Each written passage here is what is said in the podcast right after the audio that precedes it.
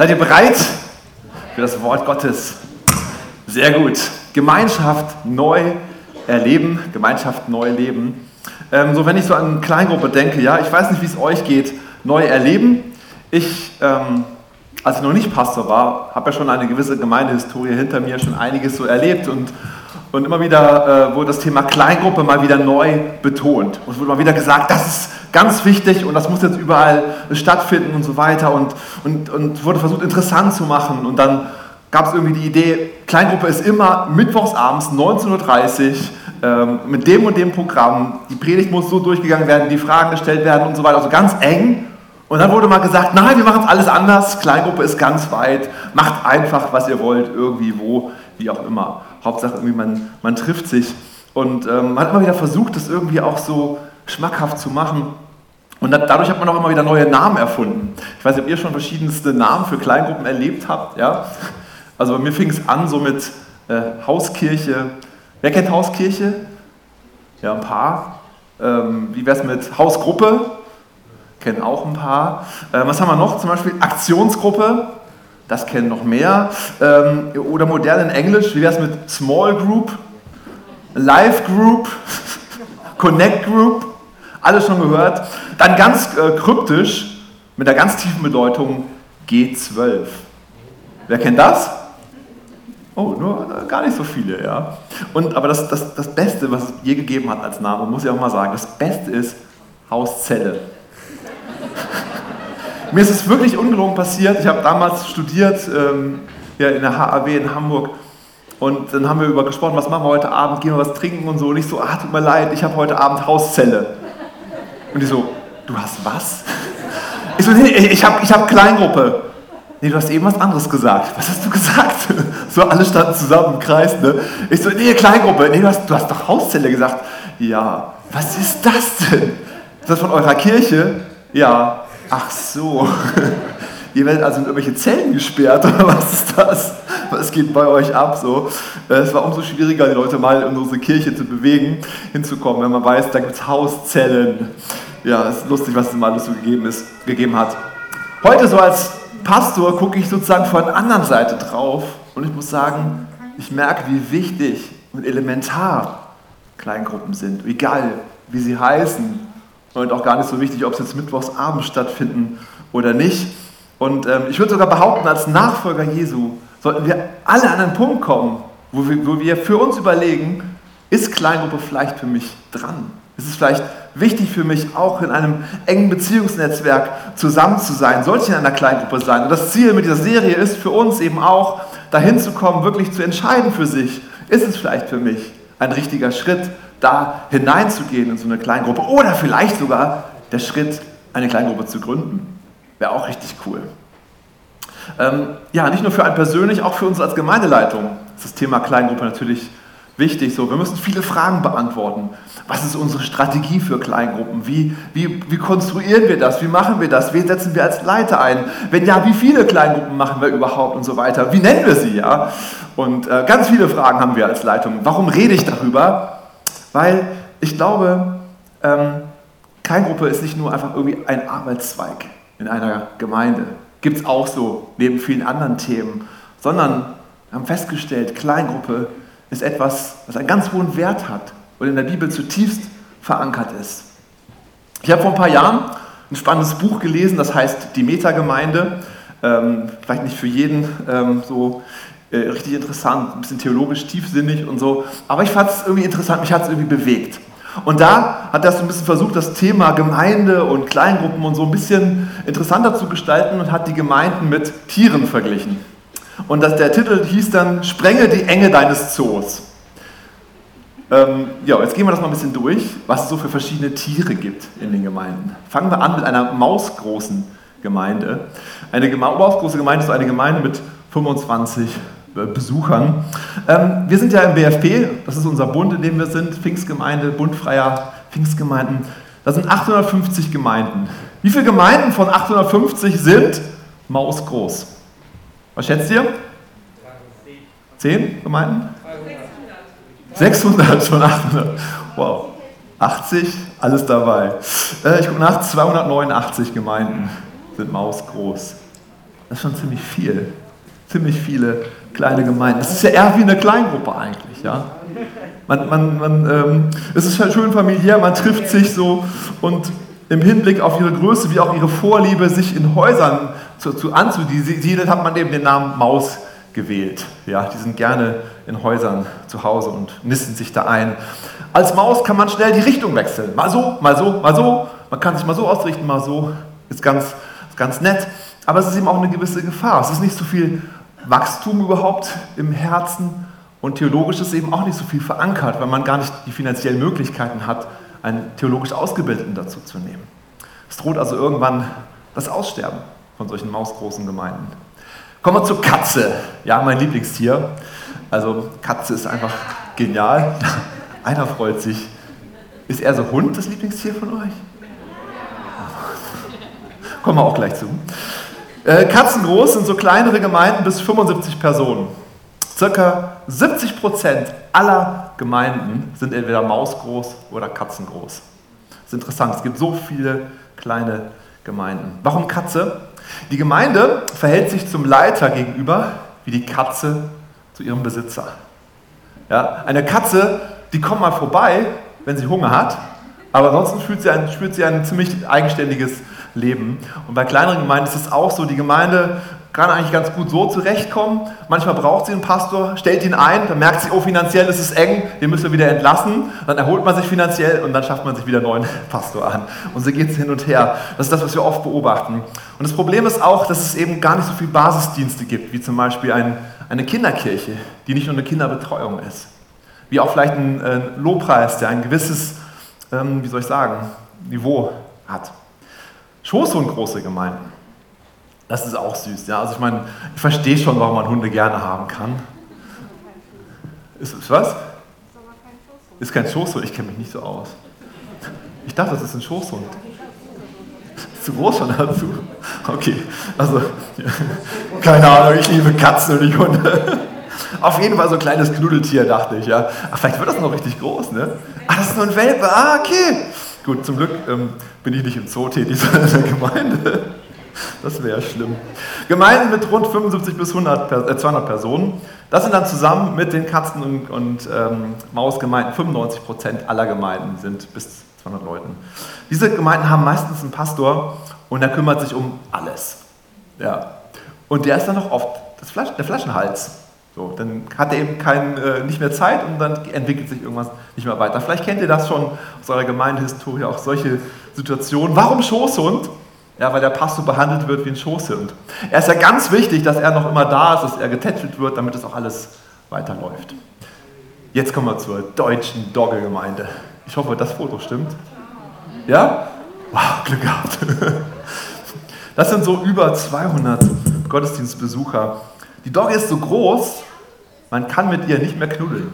Ja, das ist nicht mehr so eine Knuddelgemeinde. Jeder kennt genau jeden, es wird so ein bisschen unübersichtlich.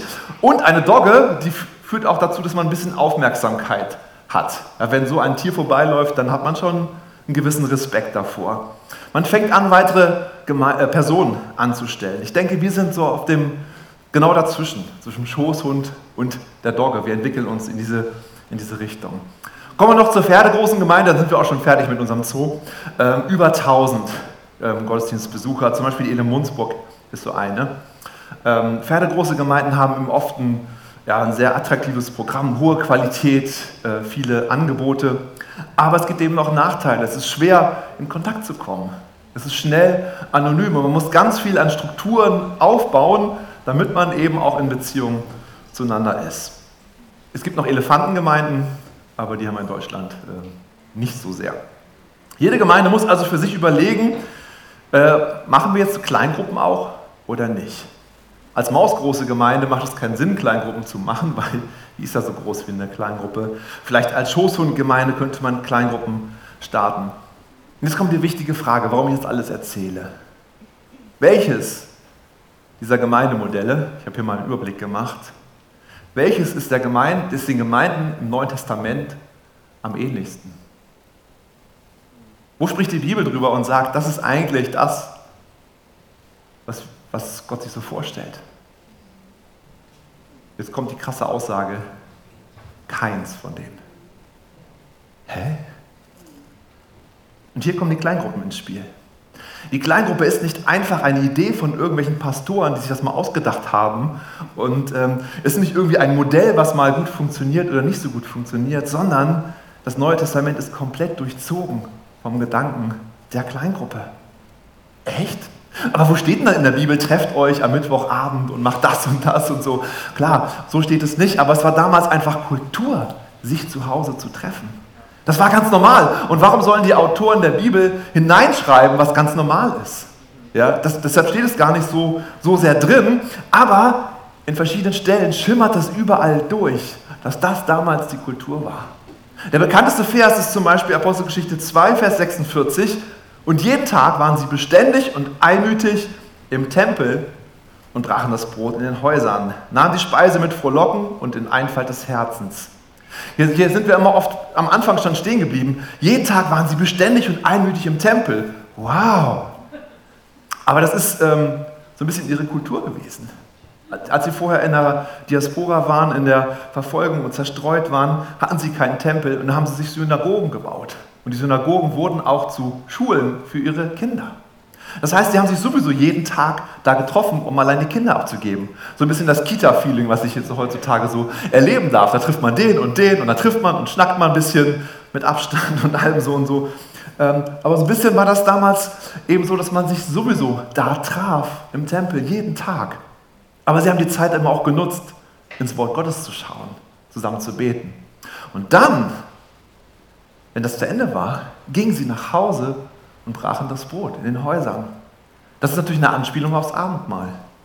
Sie haben immer wieder, immer wieder, nahezu täglich sich getroffen in den Häusern, zu Hause und haben das Abendmahl gefeiert. Schauen wir mal andere Bibelstellen an. Ich lese nur mal ganz kurz, ein bisschen überfliegermäßig. Römer 16 steht, grüßt Priscilla und Aquila, grüßt auch die Gemeinde in ihrem Haus. Grüßt Apelles, den Christus bewährten. Grüßt sie vom Haus des Aristopolis. Grüßt ähm, Hermes und die Brüder bei ihnen zu Hause. Grüßt Philologus und alle Heiligen bei ihnen. Oder Kolosser steht, grüßt die Brüder in Laodicea, äh, Laodicea und Nymphas und die Gemeinde in seinem Haus. In Philippa steht, und an die geliebte Appia und Archippus, unsere Mitstreiter, und an die Gemeinde in deinem Haus. Wir erkennen, Gemeinden im Neuen Testament bestanden vor allem aus Kleingruppen in den Häusern. So haben sie Gemeinde gebaut. Das heißt also, die Gemeinden waren alles mausgroße Gemeinden.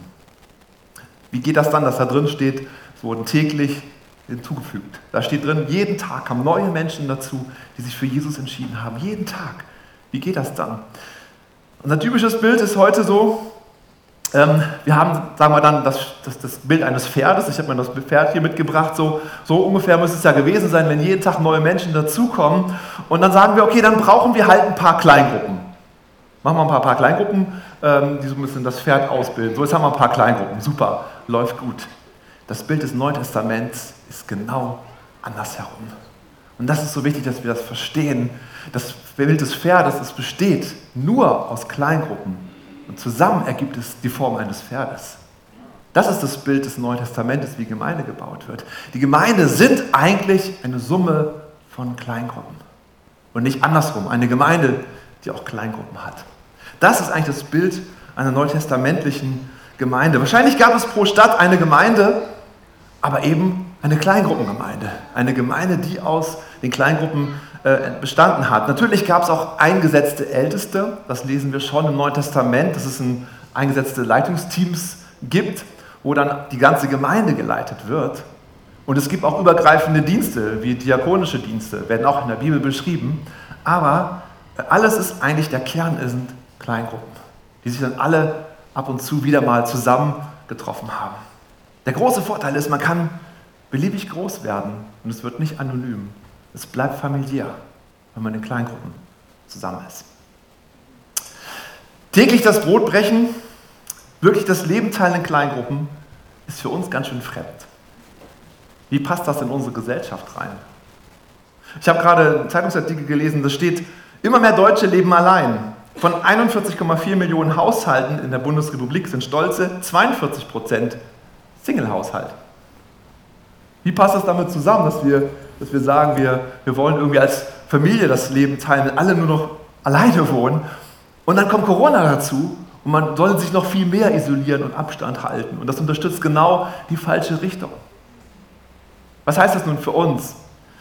Ich glaube, so eine richtig hundertprozentige Kleingruppengemeinde können wir in unserer Zeit gar nicht bauen, weil das nicht in unsere Kultur passt. Aber mir ist es so wichtig, dass wir das verstehen, dass wir das Bild im Kopf äh, und in unserem Herzen tragen, wie Gott sich eigentlich Gemeinde wünscht. Dass es eigentlich eine Summe von Beziehungen ist. Dass es eigentlich eine Verbindung ist von Kleingruppen, die zusammenstehen und die in Beziehungen ähm, ja, zusammenleben.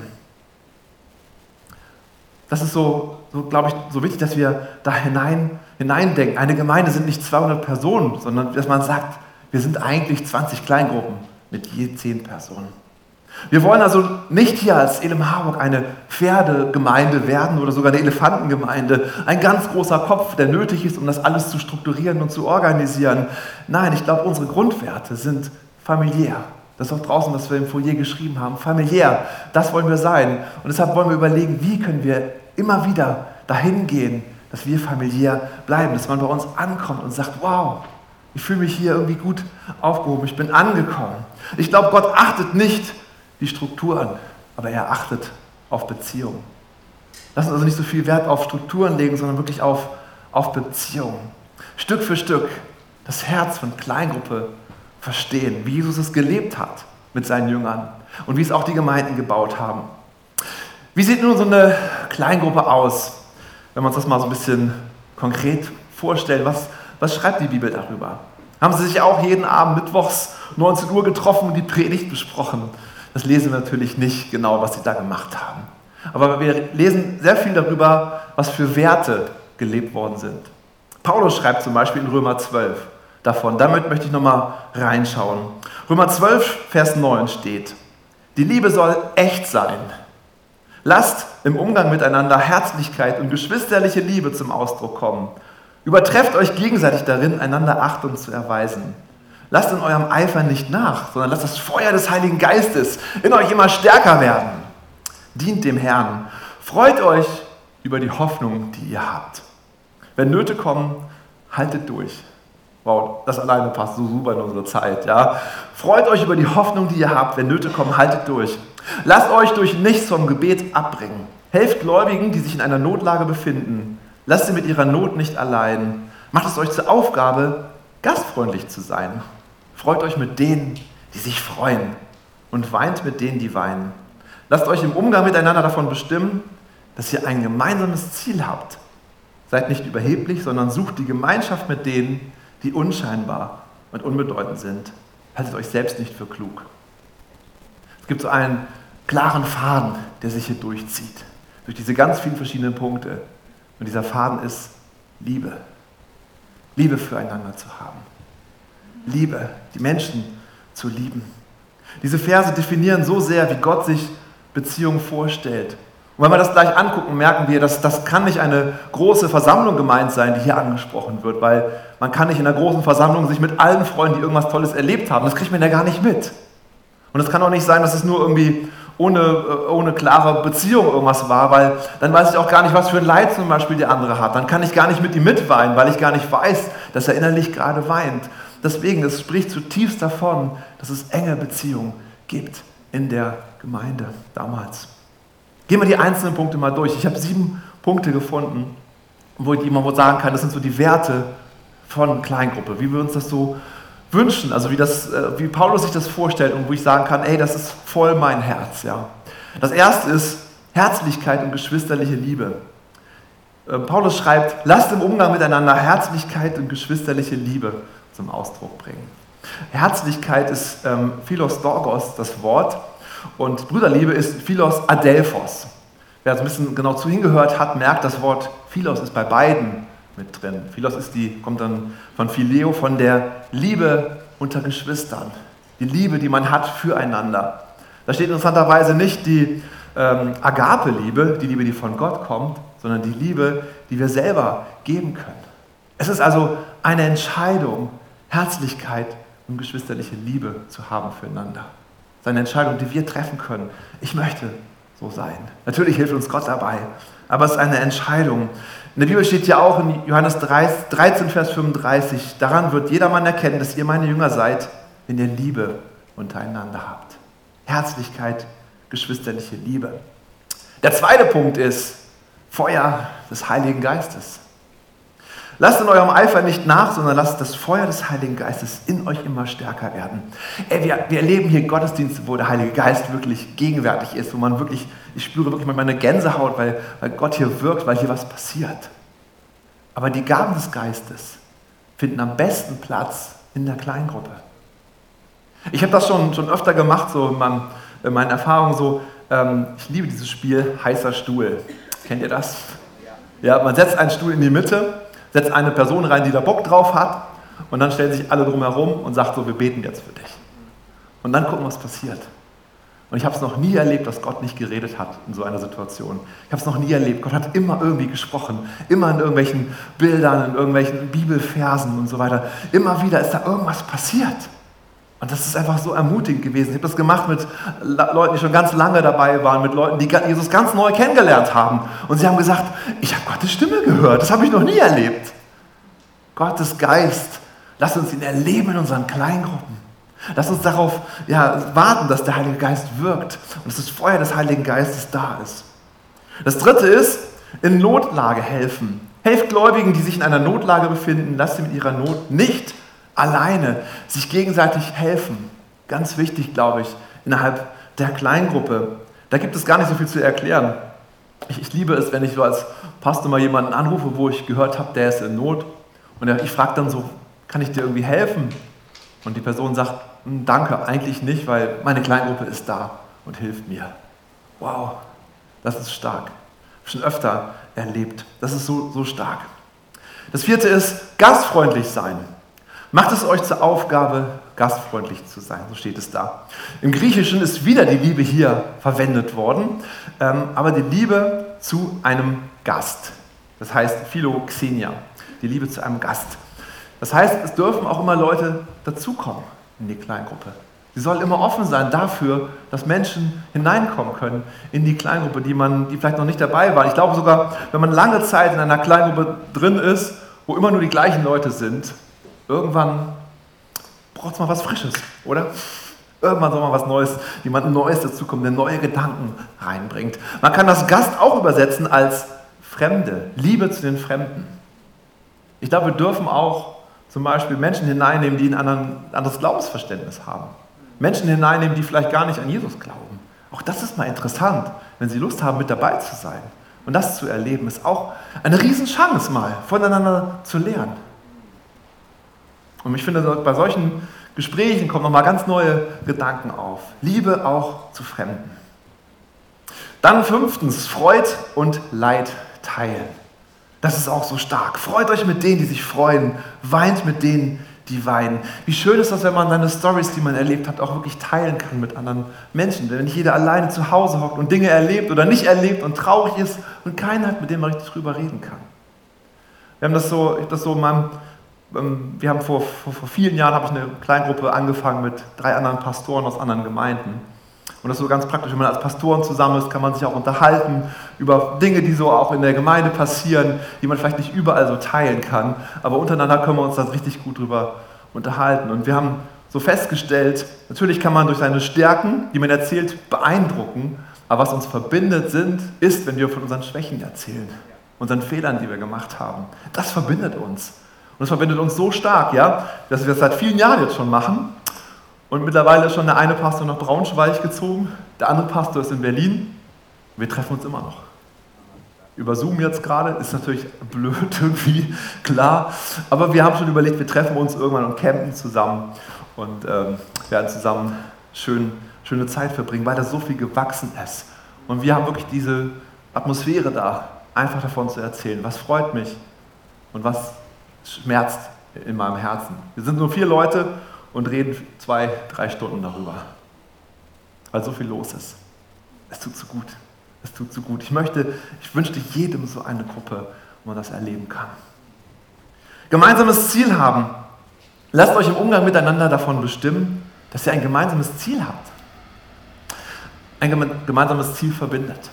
Und ich glaube, unser Ziel ist es, Menschen näher zu Jesus zu bringen. Dass Menschen sich ausrichten auf das Kreuz und dass sie auf Jesus zugehen. Das ist doch unser Ziel. Dass Menschen Jesus finden und, und ihn erleben und merken, boah, das ist das Beste, was mir je passiert ist, dieser Jesus. Das ist unser Ziel.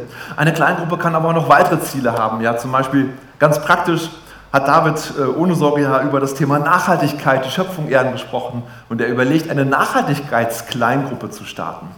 Das ist doch mal spannend, oder? Äh, da freue ich mich auch schon drauf. Oder vielleicht ein Ziel, kirchenferne Menschen zu erreichen. Vielleicht das Ziel eben besonders zu beten. Vielleicht das Ziel, endlich mal den nächsten Berg mit seinem Mountainbike erklimmen zu können. Ist auch gut, oder? Ist auch stark. Ja, Ziele verbinden uns auch. Und das Letzte ist, auf Augenhöhe begegnen. Das ist mir auch ein ganz wichtiger Punkt. Hier steht, seid nicht überheblich, sondern sucht die Gemeinschaft mit denen, die unscheinbar und unbedeutend sind. Haltet euch selbst nicht für klug. Oder in Vers 10 steht, übertrefft euch gegenseitig darin, einander Achtung zu erweisen. Achtung ist Ehre und Respekt, Respekt einander zu haben. Schon so oft erlebt, wie Leiter sich hingestellt haben und gesagt haben, ich habe jetzt entschieden, wir machen das jetzt so und so. Das ist nicht Leitung. Gute Leitung sagt, ich diene den Menschen, die in der Kleingruppe sind. Ich möchte mich nicht als Pastor hinstellen und sagen, wir machen das jetzt als Elem Harburg so und so. Sondern ich möchte schauen, was hat Gott vorbereitet? Was liegt in uns? Was hat Gott in uns hineingelegt? Gesunde Leiterschaft ist eine dienende Leiterschaft. In der Kleingruppe hat der Leiter die Aufgabe, für die Menschen da zu sein. Zu schauen, wo stehen sie, ihnen zu helfen, den nächsten Schritt zu finden. Und natürlich herauszuschauen, so, was ist für uns als Kleingruppe dran? Das kann man aber zusammen ähm, erleben. Ich glaube, wir sollten auf Augenhöhe unterwegs sein, den Respekt füreinander haben und nicht, dass einer sagt, ich weiß, wie es läuft, sondern wir stehen füreinander ein. Das ist, glaube ich, ganz wichtig, dass wir diese Kultur leben in der Kleingruppe und nicht sich einer über den anderen stellt. Das ist auch biblisch, biblische Kleingruppe. Fassen wir nochmal zusammen. Eine neutestamentliche Gemeinde ist nicht eine Gemeinde mit Kleingruppen, sondern es ist eine Kleingruppengemeinde. Eine Gemeinde aus Kleingruppen. Es ist ein Umdenken, ein ganz anderes Bild. Vielleicht ist es ein Paradigmenwechsel für dich. Und das ist, glaube ich, ganz gut so. Wie sehen diese Kleingruppen aus? Römer 12 beschreibt das. Herzlichkeit und geschwisterliche Liebe. Feuer des Heiligen Geistes. In Notlage helfen, gastfreundlich sein, Freude und Leid teilen, gemeinsames Ziel haben und auf Augenhöhe begegnen. Merkt ihr das? Also, wenn, wenn ich das so lese, denke ich so, wow, so eine Gruppe, das ist richtig gut. So eine Beziehungsebene zu haben, das ist wichtig. In diese Richtung wollen wir gerne gehen. Diese Werte sind uns, uns wichtig. Und wir wollen schauen, wie auch so die nächsten Wochen und Monate uns dazu helfen können, mehr in diese Richtung zu gehen, uns mehr dahin zu entwickeln, eine Gemeinde zu sein, wo Beziehungen leben. Nicht mit festen Strukturen, nicht, dass wir denken, wir müssen jetzt unbedingt uns alle am Mittwochabend um 19.30 Uhr treffen und so. Darum geht es nicht. Sondern ich glaube, es geht darum, dass wir Beziehungen haben, enge Beziehungen zueinander, mehr denn je. Es geht nicht darum, dass jeder jeden kennt, aber es geht darum, dass jeder mindestens einen hat, der ihn gut kennt. Das ist so wichtig, dass wir so zusammenstehen als Gemeinde. Das ist neutestamentliche Gemeinde, das begeistert mich und das möchte ich bauen mit euch zusammen. Lass uns doch so unterwegs sein. Ich glaube, Gott wird da was Großes Großes daraus machen. Und es gibt dann kein Limit für Wachstum, weil man einfach sagen kann, so, oh, jetzt sind wir so viele Kleingruppen hier, vielleicht da hinten. Dann gründet man da halt eine neue Gemeinde draus. Überhaupt kein Problem. Es ist keine Begrenzung, dass man irgendwann sagt, so, ich kenne ja gar nicht mehr irgendwen, ich bin ganz alleine, weil man immer seine Kleingruppen hat, denen man zusammen verbunden ist. Ja, ich möchte dich ermutigen, denk drüber nach. Ist das vielleicht hier etwas, wo du sagst, das möchte ich auch. Vielleicht möchtest du daran teilnehmen. Vielleicht bist du aber auch, dass du merkst, in deinem Herzen brennt es und sagst, eigentlich würde ich gerne sowas ermöglichen. Ich möchte mein Haus oder zumindest erstmal meinen Zoom-Account aufmachen dafür, dass sowas möglich ist. Aber irgendwann wird es vorbei sein und dann können wir unser Haus wieder öffnen, sowas zu starten. Deshalb haben wir gesagt, wir wollen auch trotzdem jetzt darüber sprechen, auch in dieser Zeit. Kleingruppe ist ganz elementar. Danke, Jesus, für dein Wort heute Morgen. Danke für dein die Bibel, die du uns geschenkt hast und dass wir darin so viel Gutes erkennen können, Herr. Und Paulus hat uns hier eine, eine Anleitung gegeben. Er hat uns Werte vorgestellt, wie wir Gemeinde bauen sollen, wie wir Kleingruppen bauen sollen. Und ich bete, dass das nicht einfach nur irgendwie an uns vorbei huscht und irgendwie nett war, sondern dass uns das prägt. Gott, wir wollen eine Gemeinde sein, die, die nicht einfach ein tolles Bühnenprogramm hat, sondern wir wollen eine Gemeinde sein, die bekannt ist dafür, dass man hier Beziehungen lebt. Dass wir hier zusammenstehen füreinander. Dass hier ein Halt ist. Halleluja, Jesus. Halleluja, Jesus. Wir beten dafür, dass das Feuer des Heiligen Geistes hier im Gottesdienst fällt. Wir beten dafür, dass wir hier Gottesdienste haben, wo wirklich du gegenwärtig bist und wir merken, hier passiert was, hier findet Heilung und Befreiung statt. Und wir beten, dass genau das umso mehr noch in den Orten zu Hause stattfindet. Gott, wir beten, dass, dass Menschen sich zu Hause zusammensetzen aus dieser Gemeinde, das Abendmahl feiern und das Brot essen, den Wein trinken und merken, ich bin gesund. Hier ist was passiert. Gott, wir beten, dass, das, dass Menschen zu Hause füreinander beten und, und Bilder sehen und Eindrücke haben füreinander und merken, boah, was ist denn das? Das habe ich ja noch nie erlebt, Herr. Mehr davon, mehr davon, mehr davon, mehr davon, Jesus. Halleluja, Jesus. Ich bete, dass du Leiter berufst, Herr, für die Kleingruppen. Nicht, weil sie denken, oh, ich will jetzt auch mal Leiter sein, ich will jetzt mal zeigen, wie es lang geht, sondern weil sie ein dienendes Herz haben und sagen, ich möchte anderen Menschen dienen. Gott, lass solche Leute, Leiter aufstehen in unserer Gemeinde, die bereit sind, solche Gruppen zu starten, Herr. Halleluja, Jesus. Halleluja, Jesus. Danke, Jesus. Halleluja, Jesus. Es ist so schön zu sehen, was du alles vorhast mit dieser Gemeinde, Herr, wo du wie, uns, wie du uns führen möchtest. Leite du uns, Herr. Es soll um dich gehen, Herr. In Jesu Namen. Amen.